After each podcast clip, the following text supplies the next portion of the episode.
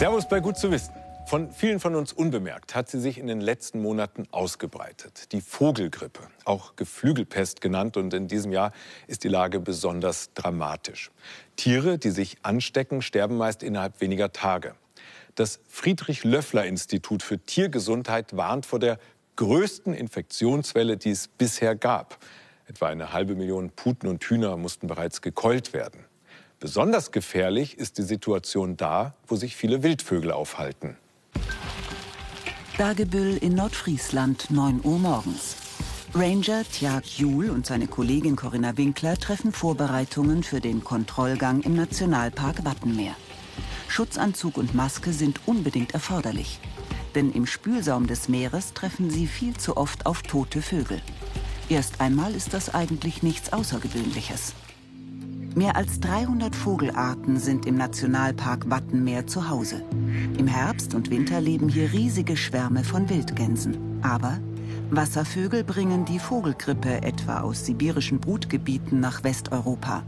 In diesem Jahr gibt es besonders viele tote Tiere. Vor allem Nonnengänse, Möwen und Pfeifenenten sterben an dem Erreger. In den letzten Monaten haben die Ranger schon über 5000 tote Tiere eingesammelt.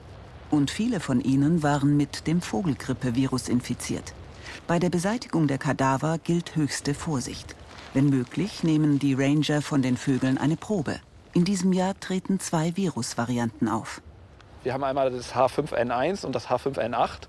Und das H5N1 ist auch schon mal auf Menschen übergegangen und äh, wird auch in Säugetieren nachgewiesen. Es scheint so, dass es aufs äh, Nervensystem sehr stark geht und die haben äh, Koordinationsprobleme. Also es ist so, dass ein Vogel, der vor einem wegläuft, zum Beispiel mal wegknickt, versucht zu starten, stürzt ab.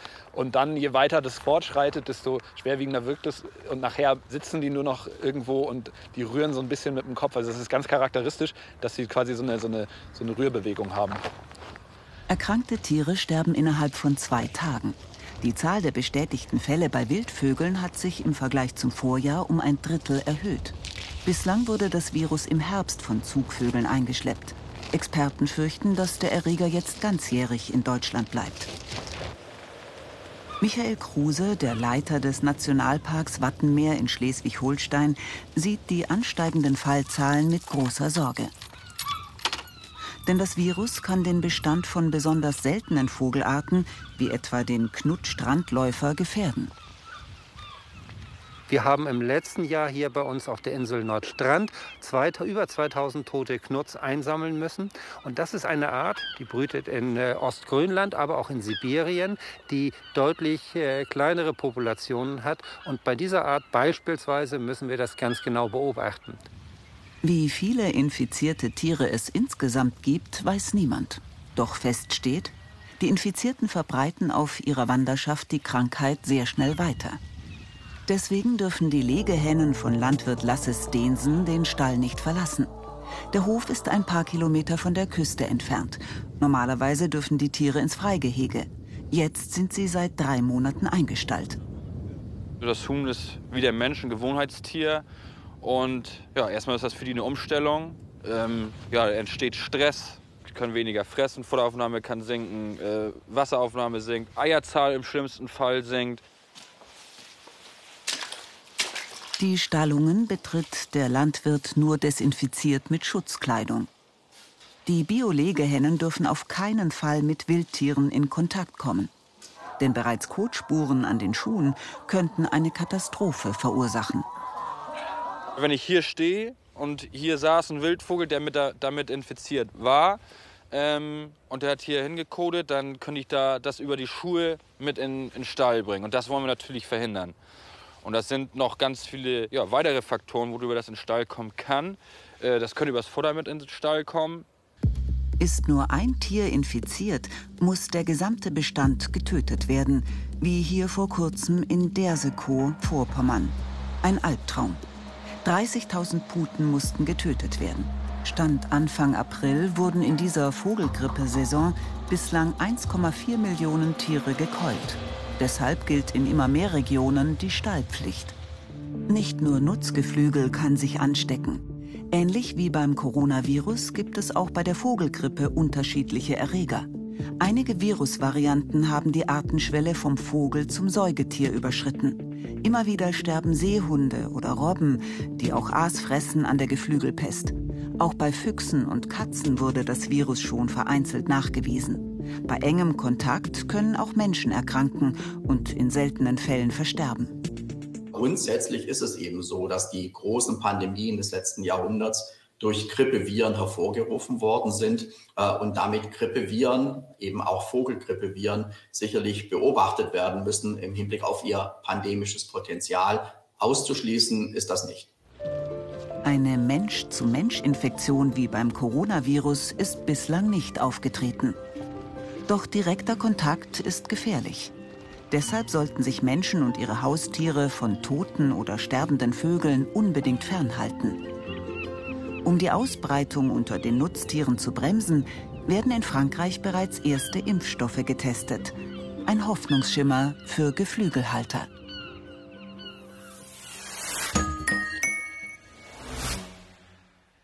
Was glauben Sie? Wie viele Knochen hat das Skelett eines Erwachsenen? Hallo. Es sind über 200. Der kleinste Knochen ist der Steigbügel, der sitzt hier im Ohr. Ein kleines Gehörknöchelchen, das ist gerade mal drei Millimeter groß. Und der größte Knochen, das ist der Oberschenkel. Der ist bei einem Erwachsenen einen guten halben Meter lang und wiegt so um die 200 Gramm. Wie wichtig unsere Knochen für die Beweglichkeit sind, das erkennt man daran, dass sich rund die Hälfte aller Knochen hier in den Händen und in den Füßen befinden. Und, Dankeschön, mit den 27 Knochen meiner Hand balanciere ich jetzt diese Kugel. Und das ist der Grund, weshalb wir überhaupt alle möglichen Sportarten ausüben können. Unsere Knochen vereinen Leichtigkeit und Flexibilität mit Kraft und Härte. Dank ihnen wurde der Mensch zu einem echten Bewegungskünstler. So wie die Sportlerinnen Sabine Kusterer und Lea Grieser. Mit vollem Körpereinsatz setzen sie bei ihrer jeweiligen Sportart auf ganz unterschiedliche Eigenschaften ihrer Knochen. Ich bin Lea Krieser, turne seitdem ich sechs Jahre alt bin und wurde zweimal deutsche Meisterin am Boden. Im Zusammenspiel mit Knorpeln, Muskeln und Sehnen machen die Knochen Leas Körper extrem beweglich. Aus über 200 Knochen setzt sich das menschliche Skelett zusammen. Allein ein Viertel davon steckt in den Händen, die so sehr vielseitig bewegt werden können. Sabine wiederum verlangt ihren Knochen vor allem Stärke ab. Mein Name ist Sabine Kusterer. Ich bin Gewichtheberin. Ich war bei den Olympischen Spielen 2016 in Rio. Meine Gewichtsklasse ist bis 64 Kilo und meine Bestleistungen sind im Reißen 97 Kilo und im Stoßen 119 Kilo. Damit hebt Sabine das Doppelte ihres eigenen Gewichts. Durch das Training hat sie ihre Knochen gestärkt. So halten sie der extremen Belastung stand. Und sie stabilisieren ihren Körper.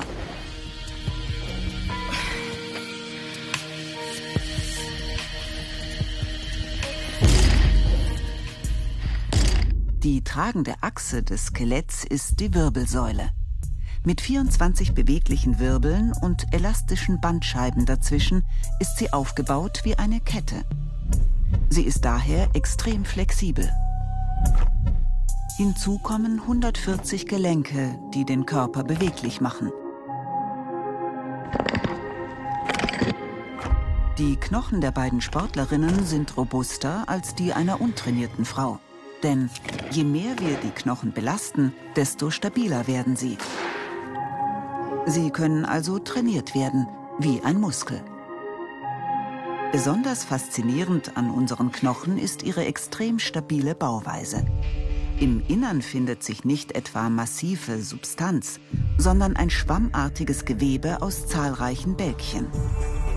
Verantwortlich für dieses Gewebe sind zwei Zelltypen. Die Osteoblasten bauen ständig neue Knochenbälkchen dazu und die Osteoklasten bauen ständig Knochenbälkchen ab.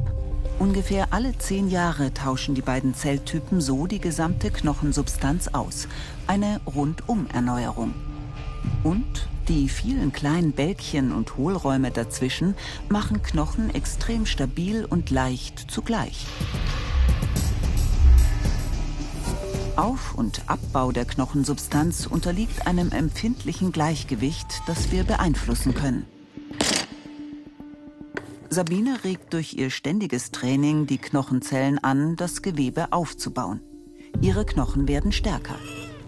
Wer seine Knochen zu wenig belastet, bewirkt das Gegenteil. Knochensubstanz wird abgebaut und die Knochen werden schwächer. Auch mit Kalzium, das wir über die Nahrung aufnehmen, können wir die Härte unserer Knochen beeinflussen. Denn fast alles davon wird in ihnen gespeichert und macht sie stark. Je härter ein Knochen ist, desto geringer ist das Risiko für Knochenbrüche. Gleichzeitig sind auch die inneren Organe geschützt. Das Gehirn ist eingebettet in den Schädelknochen. Besonders gut gesichert ist das Innenohr mit dem Gleichgewichtsorgan. Es ist eingeschlossen im Felsenbein, dem wohl härtesten Knochen des Skeletts. Der Brustkorb schließt die inneren Organe wie Lunge und Herz in einen Käfig aus Rippen ein. Und die Wirbelkörper umgeben das Rückenmark. Verborgen in den Hohlräumen der Knochen findet die Blutbildung statt. Aus den Stammzellen des Knochenmarks entstehen unter anderem rote und weiße Blutkörperchen sowie Blutplättchen. Zu Beginn des Lebens werden massenhaft neue Zellen produziert. Danach muss der Körper das Level nur noch halten. Daher werden Stammzellen teilweise in Fettzellen umgewandelt. Aber kommt es zu Engpässen in der Blutversorgung, werden die Zellen wieder reaktiviert und produzieren frisches Blut, ganz unbemerkt von uns. Unsere Knochen sind also wirklich ein verborgenes Wunderwerk. Sie lassen frisches Blut durch unsere Adern fließen, machen unsere Bewegungen geschmeidig und unseren Körper stark. Sie sind ein lebendiges Organ, das unseren gesamten Körper durchzieht, vom Scheitel bis zu den Zehen.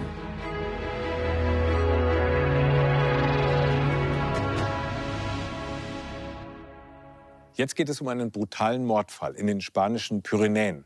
Ein Massaker, allerdings vor 7000 Jahren, in der Steinzeit. Wer waren die Opfer? Wer die Täter? Anhand von Knochen wollen Anthropologen heute diesen Mordfall rekonstruieren. Durch stumpfe Gewalt zerbrochene Arm- und Unterschenkelknochen. Schädel mit den Einschusslöchern von Pfeilen. Tausende Jahre alte Knochen, die von einem grausamen Verbrechen zeugen. Das ist eine ältere Frau. Und wenn man sich jetzt den Schädel von innen betrachtet, dann sieht man, dass der Fall mit einer so hohen Geschwindigkeit kam, dass der innen im Schädel ein Stück weggeplatzt ist. Die Knochen stammen aus einer Höhle hoch oben in den spanischen Pyrenäen. Els Trox, Seit zehn Jahren arbeiten Archäologen dort an der Rekonstruktion eines jahrtausendealten Blutbads. Der deutsche Anthropologe Kurt Alt ist von Anfang an dabei und für die Analyse der menschlichen Überreste zuständig. Natürlich war es eine sehr, sehr große Überraschung, dass dort so etwas wie ein Massaker stattgefunden hat. Die Grabungsarbeit ist mühsam. Tonnenweise Erdreich schaffen die Archäologen aus der Höhle. Das Geröll, so die Hoffnung, enthält Informationen über das längst vergangene Geschehen. Unten im Camp wird der Schlamm gesiebt und gewaschen.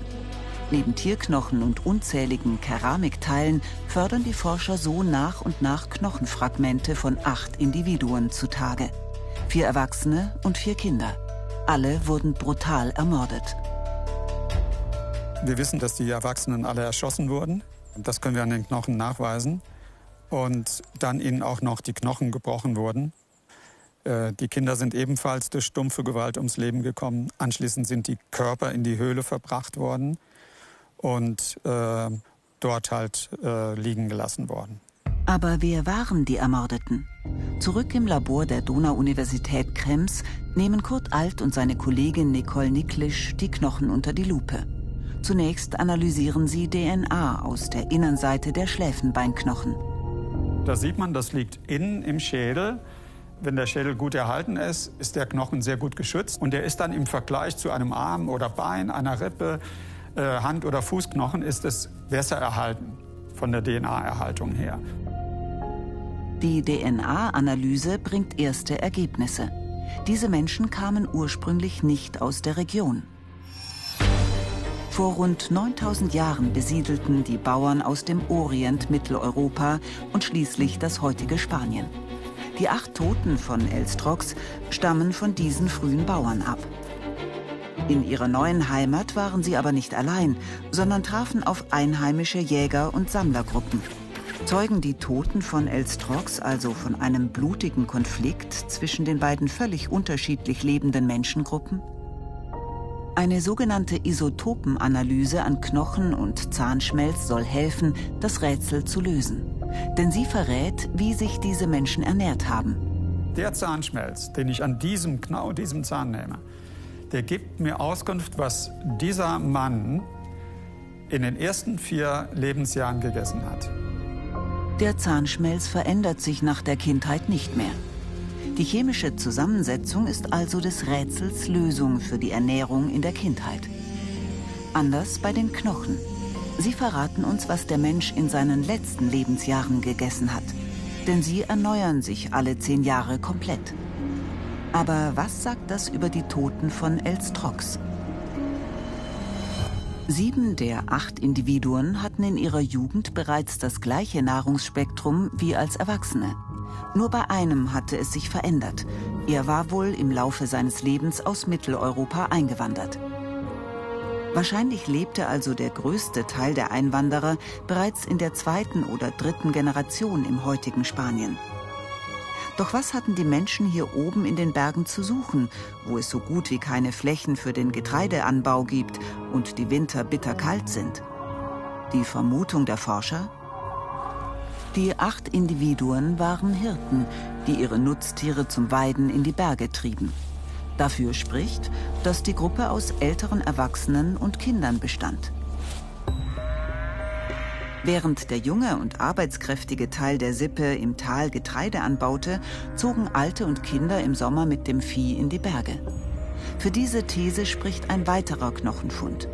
Im Inneren mehrerer Schädel finden sich eigenartige Verformungen, das sogenannte Beaton-Copper-Phänomen.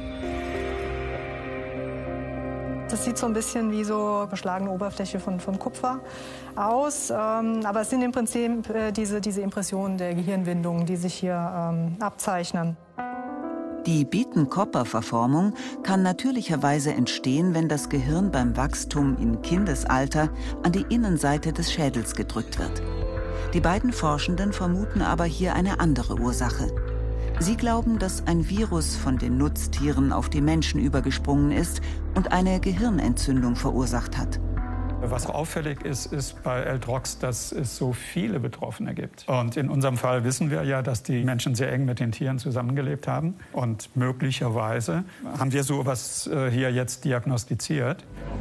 Ob das stimmt, müssen weitere Untersuchungen zeigen. Bleibt noch die wichtigste Frage. Wer hat die Gruppe so brutal ermordet? Spuren von den Tätern haben die Archäologen in der Höhle bislang nicht gefunden. Dennoch hat Kurt Alt eine Idee. Es ist natürlich eine reine Hypothese von uns, die so für uns die Wahrscheinlichkeit größer ist, dass diese frühen Bauern auf Jäger und Sammler gestoßen sind und dass die sie quasi dann umgebracht haben dort oben. Was uns darauf schließen lässt, äh, ist einfach diese Brutalität, mit der das stattgefunden hat. Möglicherweise waren die Täter auch Bauern. Aber wären die so effizient und brutal vorgegangen? Gäbe es Knochen der Täter, könnte Kurt Alt das Rätsel lösen. Solange die aber nicht gefunden sind, behält die Elstrox-Höhle das Geheimnis für sich.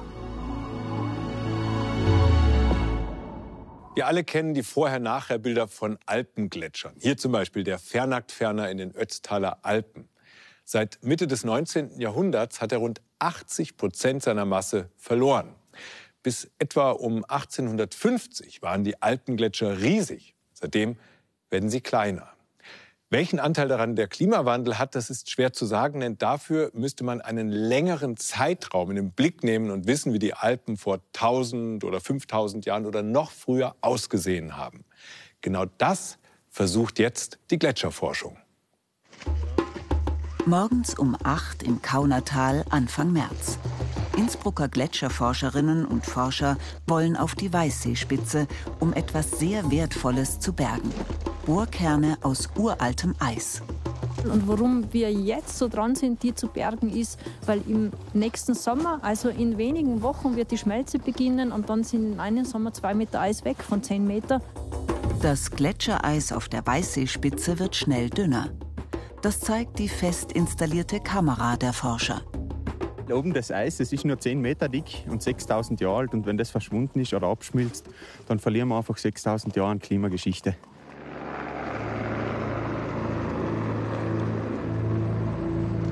Für die Bergung der Eisbohrkerne auf 3500 Meter Höhe brauchen sie eine ganze Hubschrauberladung mit Ausrüstung.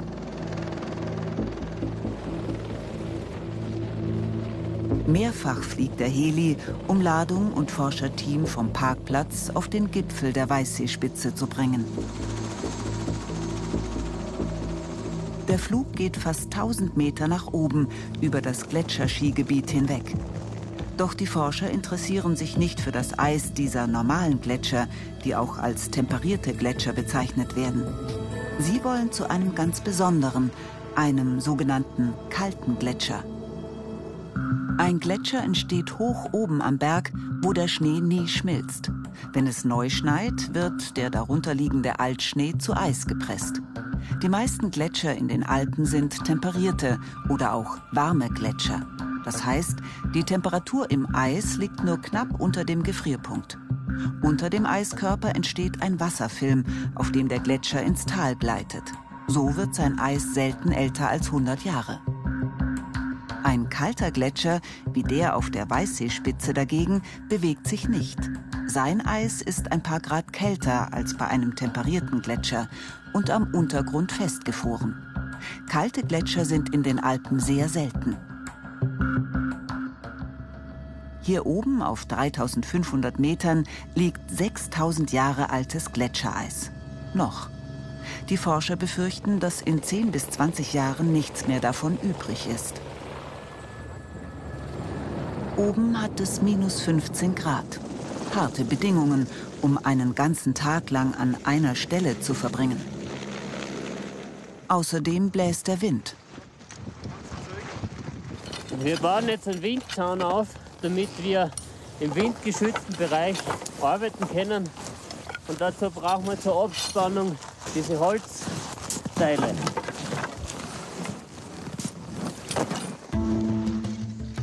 Auf dem Gletschereis liegen gut eineinhalb Meter Schnee. Der muss erst mal weg, bevor nach dem kalten alten Eis gebohrt werden kann. Das fünfköpfige Team ist gut eingespielt.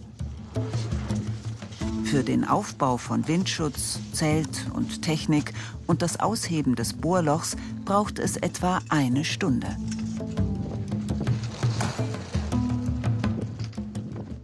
Ab jetzt muss die Sonne für uns arbeiten, weil wenn sie weg ist, dann haben wir Stillstand.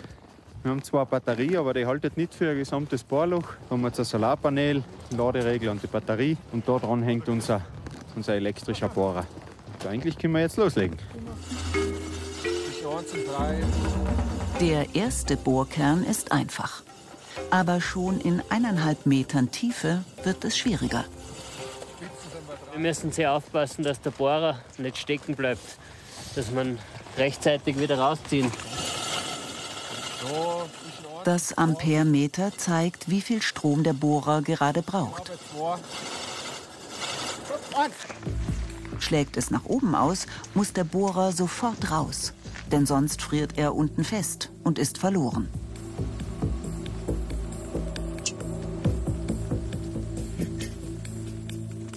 Die Eisbohrkerne bestehen aus Schichten, ähnlich wie Jahresringe bei Bäumen.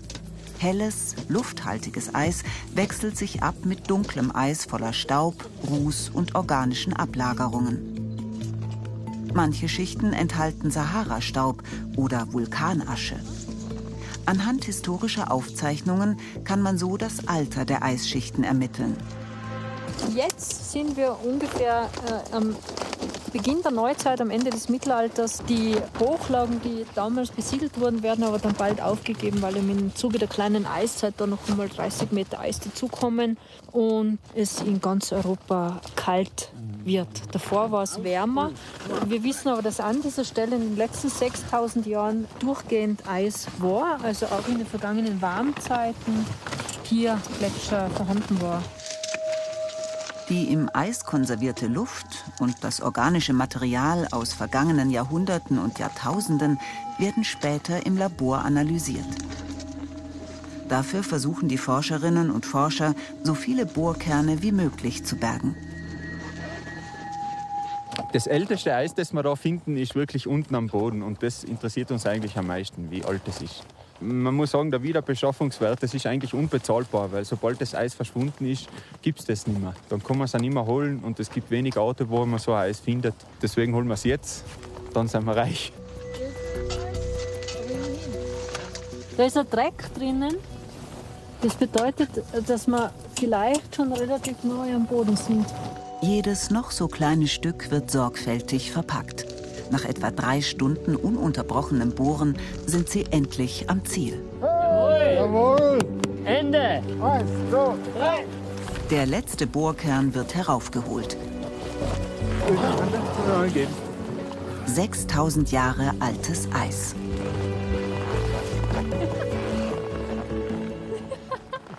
Und schon müssen sie sich wieder beeilen. Denn der Hubschrauber kommt pünktlich um vier.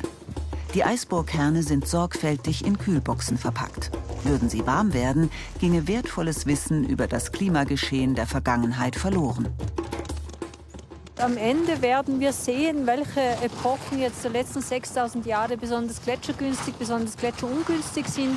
Und dann können wir den heutigen Klimawandel besser einordnen, weil die Grundfrage ist ja, wie ungewöhnlich sind die Vorgänge, die wir heute mit freiem Auge beobachten. Sind die schon einmal in der Vergangenheit aufgetreten? Gab es vergangene Wärmeepochen? Wenn ja, wie lang waren sie? Wie warm waren sie? Und wir erwarten uns hier Antworten auf diese Fragen. Einige Bohrkerne aus dem kalten alten Eis werden sie für die Nachwelt einlagern, damit diese in Zukunft mit noch besseren Analysemethoden untersuchen kann. Und wie kalt kann Eis maximal werden? Im Labor lässt sich Eis bis zum absoluten Nullpunkt, das sind minus 273 Grad Celsius, abkühlen. Aber keine Sorge, das Eis hier ist nicht so kalt, das kommt ganz normal aus dem Gefrierschrank. Unter normalen Bedingungen wird Eis nicht so kalt. Das kälteste Eis, das am Boden liegt, das liegt in der Antarktis und hat so rund minus 90 Grad Celsius. Und in der Mesosphäre, das ist so 50 bis 80 Kilometer über unseren Köpfen. Da gibt es Eiswolken, die haben eine Temperatur von ungefähr minus 120 Grad Celsius. Gut zu wissen. Und damit danke fürs Zuschauen. Bleiben Sie cool. Bis zum nächsten Mal.